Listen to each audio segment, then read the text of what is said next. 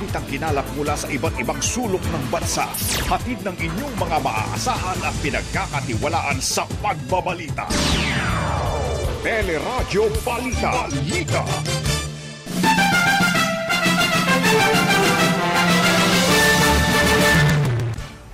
Presyo ng diesel. Posibleng tumaas ng mahigit sa labing isang piso kada litro. Ilang tsuper tumigil na sa pasada dahilan sa patuloy na pagmahal ng petrolyo. Presyo ng ilang brand ng gatas at kape tumaas na rin dahilan sa sere din ng oil price hike. COVID-19 outbreak muling naitala sa China. Eksperto tutol naman sa pagbaba ng Alert Level 0 sa Pilipinas. Target na sa ikaapat na National Vaccination Days, bigong maabot. Libo-libong bakuna sa Central Visayas nasayang din matapos mag-expire. Kandidato sa pagkaalkalde sugatan sa pananambang sa Misamis Occidental, ilang grupo plano umanong guluhin ang halalan ayon kay Pangulong Rodrigo Duterte. Apat ang patay sa engkwentro sa sabungan sa Batangas. Ginang ibinenta umano ang sariling anak para may pambayad ng utang sa Isabong. At sa ating showbiz spotlight, collaboration song ni James Reid kasama ang ilang foreign artists, inilabas na. Magandang umaga, bayan! Yan po ang ulo ng ating mga nagbabagang balita ngayong pong araw ng lunes. March 14, 2022. At syempre pa, kasama po natin ngayong umaga naninilaw. Ako po si Joyce Balancho. Ako naman po ang inyong kabayan si Nolly Di Caso. Kami po ang maghatid sa inyo ng ating mga nagbabagang balita.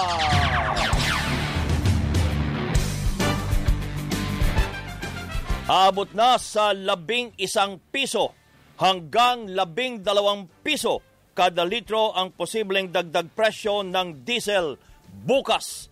Halos pitong piso naman ang posibleng dagdag presyo sa gasolina at habang mahigit siyam na piso sa kerosene. Ito na po ang panglabing isang linggong pagtaas sa presyo ng petrolyo na dulot ng digmaan sa pagitan ng Ukraine at Russia at kakulangan ng supply sa world market.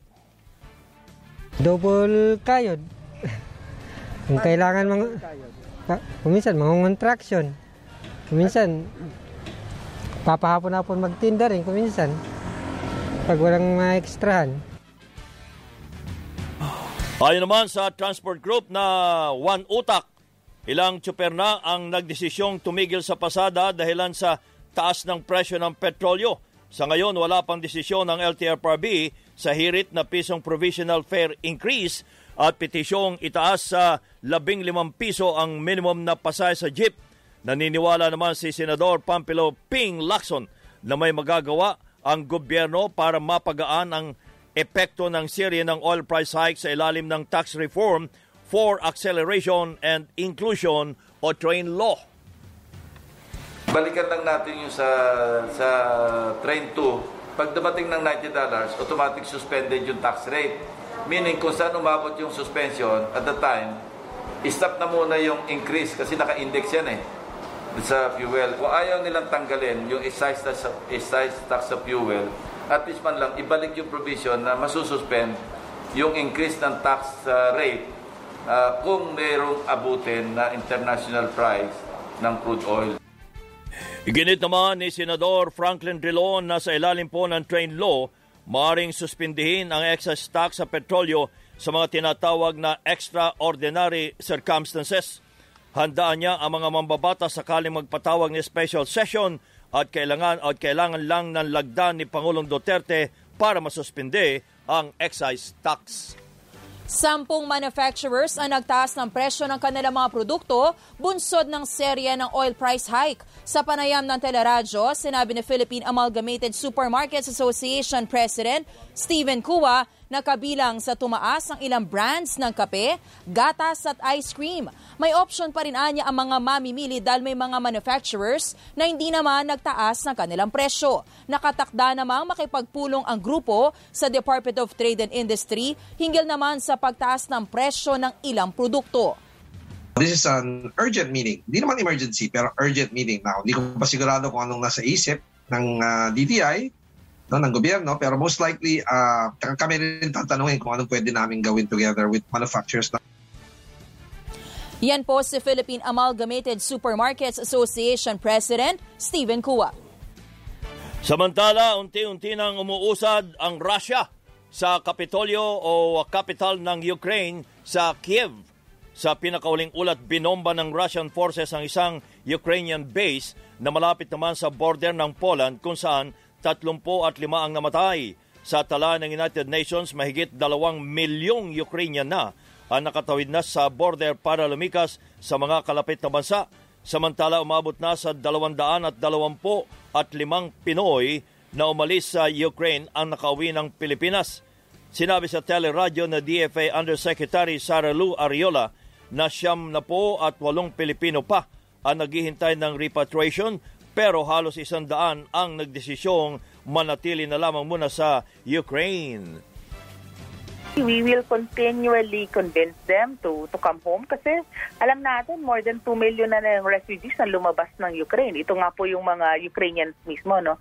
Um, kaya lang, sana wag silang masyadong magtagal dahil we can only stay as much as we are allowed to stay. Uh, yung konsulado natin sa Kiev, open pa siya kasi um, hindi pa hindi pa po talaga sila nasasakop. Patuloy ding binabantayan ng Department of Foreign Affairs ang sitwasyon ng mga tripulanteng Pinoy naman na naipit ng gyera sa Ukraine.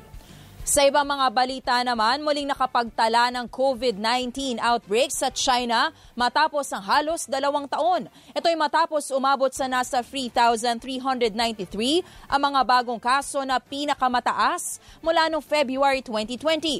Halos labing siyam na lalawigan ang nakapagtala ng local outbreak ng Omicron at Delta variants. Nagpatupad na ng lockdown sa lungsod ng Changchun na kabisera ng Jilin Province kung saan ipinatigil ang lahat ng pampublikong transportasyon at ipinasara mga paaralan at mga negosyo. Sa Shanghai, isinara ang mga paaralan at pansamantalang nagpatupad ng online learning dahil sa tumataas na COVID-19 cases. Iniutos na rin ang paggamit ng rapid antigen tests para mapabilis na matukoy ang mga positibo sa virus. Iginiit ng Metro Manila Council o MMC na dapat munang manatili sa Alert Level 1 ang rehiyon o NCR. Sa gitna ito ng anonsyo na posibleng ibaba pa sa Alert Level 0 ang Pilipinas.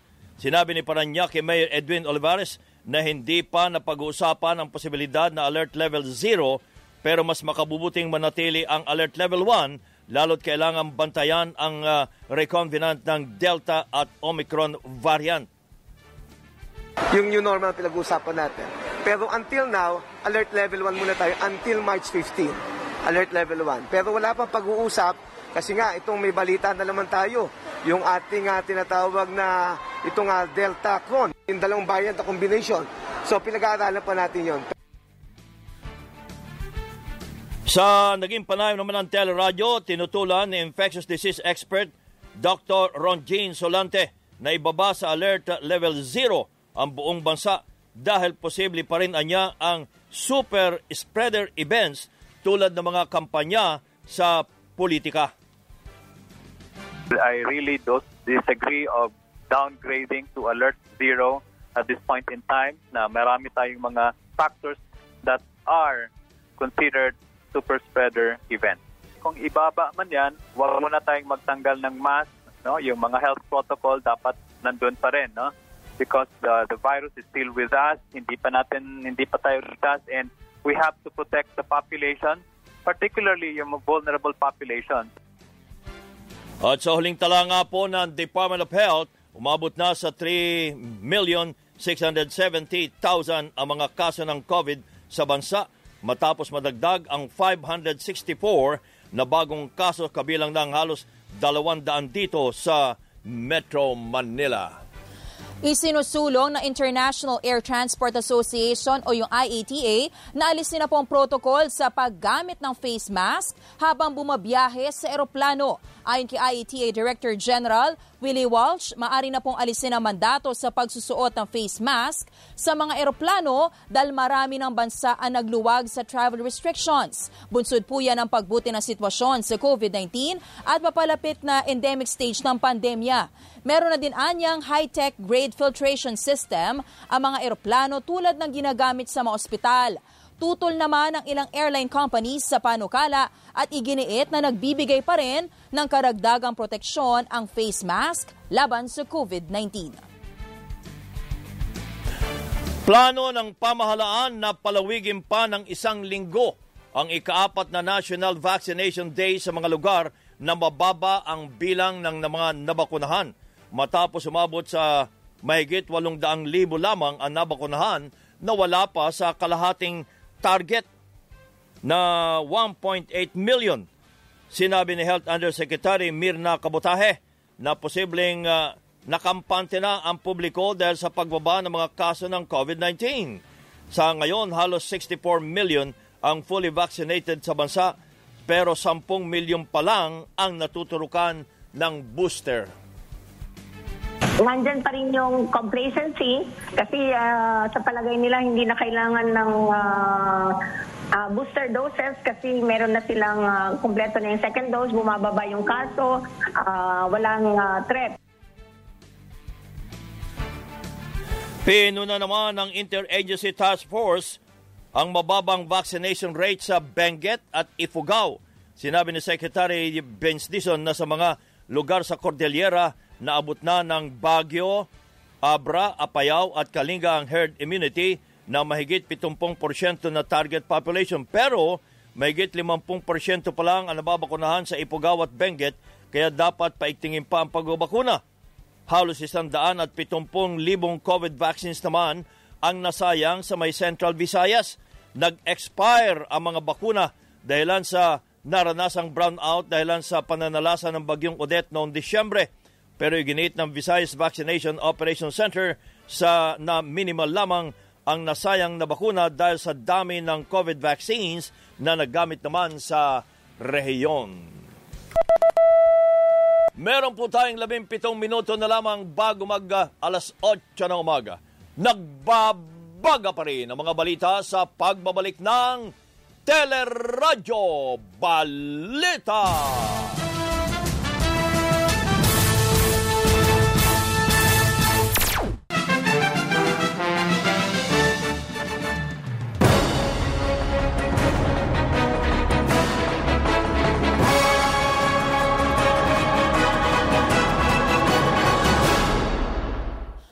Bumisita si Vice President Lenny Robredo sa Isabela na aminadong nagulat sa dami ng mga dumalo sa kanilang campaign rally.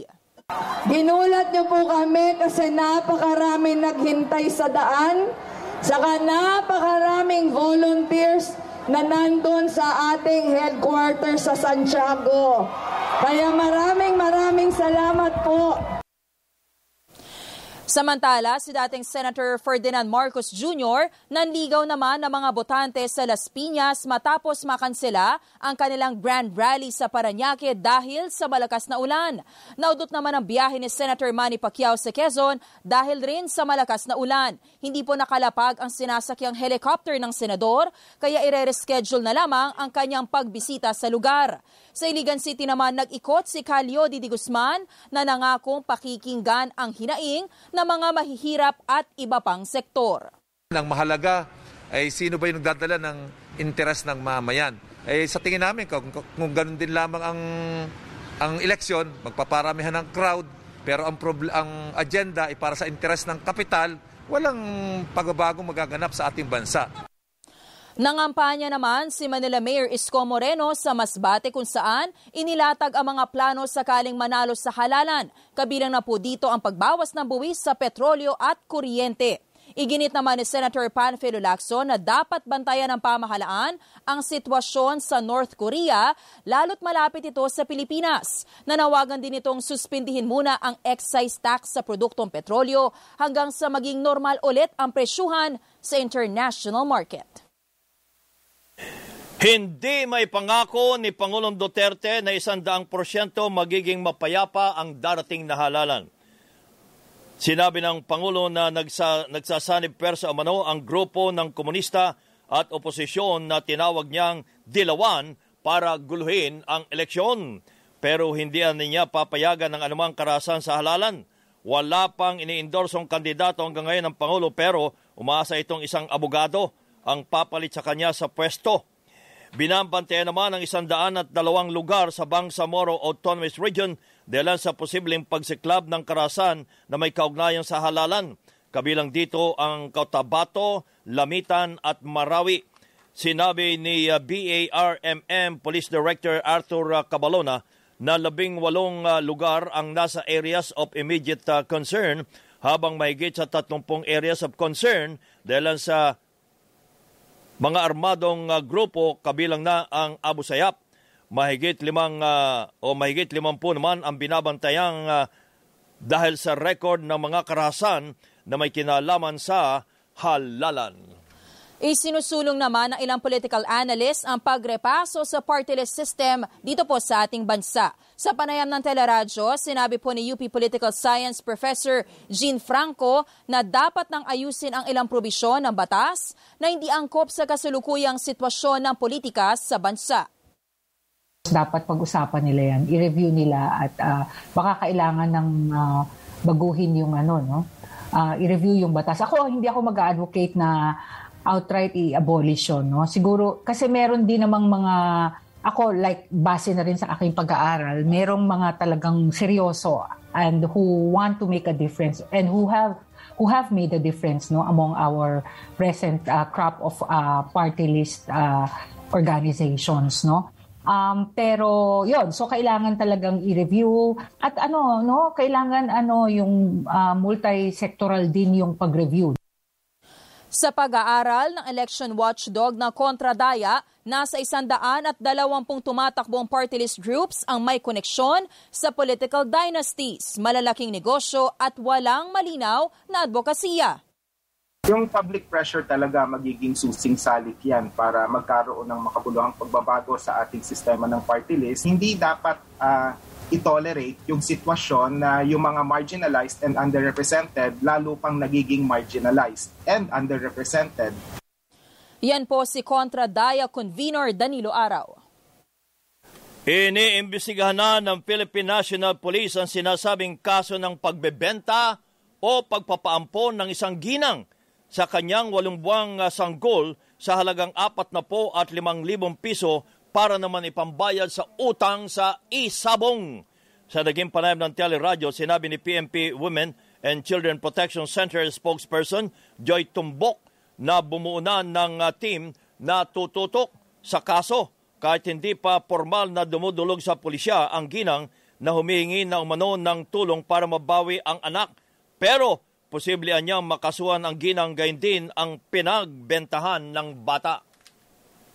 Nandun po yung uh, elements ng uh, child trafficking although hindi pa natin na ano talaga kung ano yung um, purpose kung bakit binenta uh, or kung bakit din binili yung bata. Nagbuo uh, ako ng team na para po uh, ma-visit no para ma-interview din yung yung ina para makuha din yung ibang circumstances ng uh, ng kasong ito. Patuloy namang umapila ang pamilya ng mga nawawalang sabungero pa rin hanggang ngayon. Natutukan ng mga otoridad ang paghahanap sa kanilang nawawala pa rin kaanak. Kabilang dito ang incorporator ng lisensyadong portal ng isabong na si Ricardo John Lasco Jr. na mahigit na anim na buwanang nawawala. Ayon sa live-in partner nito si Princess, dinampot ang biktima ng mga nagpakilalang NBI sa kanilang bahay sa Laguna. Tapos pinabubuksan po sa lahat ng kasama sa bahay yung vault. May meron pa nga pong COVID patient dito na naka-quarantine. Pinasok pa rin nila. Grabe kahit yung piggy bank ng anak ko talagang inano pa nila, ma'am. Nila. Nila. talagang grabe, alahas, bugs.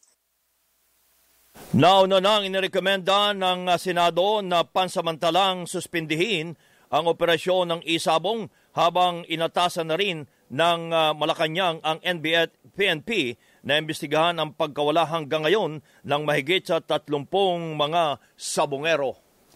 Apat naman ang patay sa enkwentro ng mga polis sa hinihinalang gun for hire sa Kalatagan, Batangas. Kabilang sa namatay si Patrolman Gregorio Panganiban Jr. at mga sospek na sina Joel Herhas, Rolly Herhas at Gabriel Bahia. Dalawang sibilyan din po ang sugatan matapos tamaan ng ligaw na bala. Sa investigasyon, rumesponde ang mga pulis sa sumbong na tatlong lalaki ang nagpaputok ng baril sa paligid ng Kalatagan Cockpit Arena. Tinangkarin umano ng mga sospek na barilin ang administrator ng sabungan na si Lian Batangas Councilor Michael Comaya.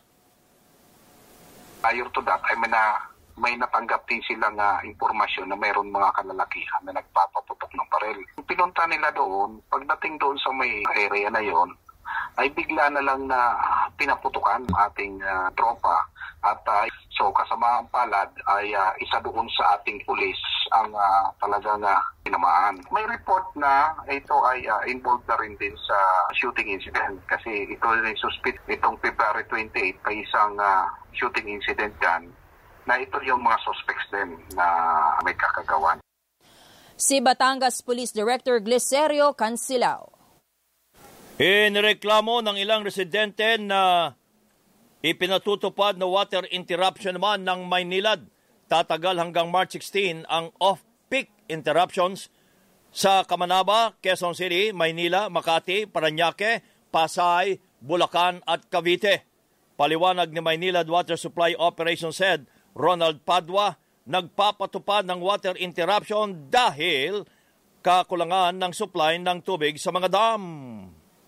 Ginagawa po namin ito uh, during night time na very minimal naman po yung konsumo ng mga customers at natutulog naman po. At uh, para po magkaroon po kami ng pagkakataon na mapuno yung aming mga water reservoirs.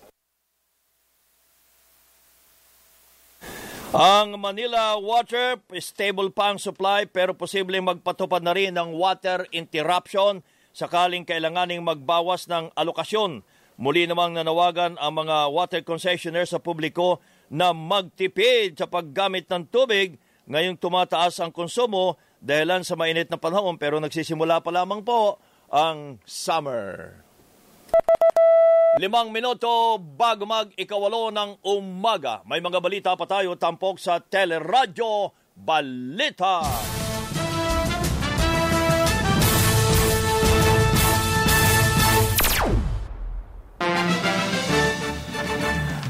Maraming buntis ang nahihirapang makahanap ng atensyong medikal sa kasagsagan ng COVID restrictions noong 2020 at 2021. Ayon kay Dr. Zenaida Resedoro ng DOH Maternal Health Division, nahirapan ang karamihan ng mga buntis dahil sa kawalan ng transportasyon noong kasagsagan ng pandemya. Pahirapan din umano ang paghahanap ng libreng medical services at uh, bumaba rin ang facility-based birthing gaya ng paanakan sa mga ospital at rural health units. Sa tala ng Philippine Statistics Authority, halos 2,000 ang namatay dahil sa maternal death noong 2020 na mas mataas kumpara sa mahigit na isang libo at apat na raan noong 2019. Pinakamarami ang naitala sa Calabarzon, sinundan ng Metro Manila, Central Zone at Central Visayas. Nagpahayag ng pagkabahala ang United Nations Educational, Scientific and Cultural Organization o UNESCO sa bantang dala ng social media sa malayang pamamahayag. Sa pinakahuling report, lumalabas na malaking pinagbago sa business model ng mga news media sa nakalipas na limang taon kung saan lumilipat na ang karamihan ng news companies at advertisers sa internet o yung paggamit ng social media. Mula 2016 hanggang 2021, bumaba ang tumatawag tumatangkilik sa mga news sites at natatalo ng pagsulpot ng ibang content sa social media.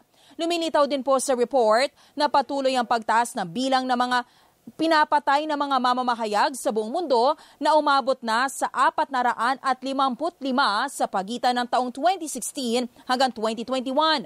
Tumataas din po mga kaso ng karahasan online dahil sa kawalan ng mga batas para protektahan ang mga mamamahayag. Patay ang isang security guard matapos barilin ng Chinese na isang Chinese national sa isang condominium compound sa Tagig. Sinasabing rumespande ang tatlong security guard sa away naman ng ilang mga Chinese national sa isang condo unit. Sinamahan pa nila ang suspect palabas ng kondo pero bigla ito nagpaputok ng baril. Agad namatay ang biktima habang sugatan din ang dalawa nitong kasamahan.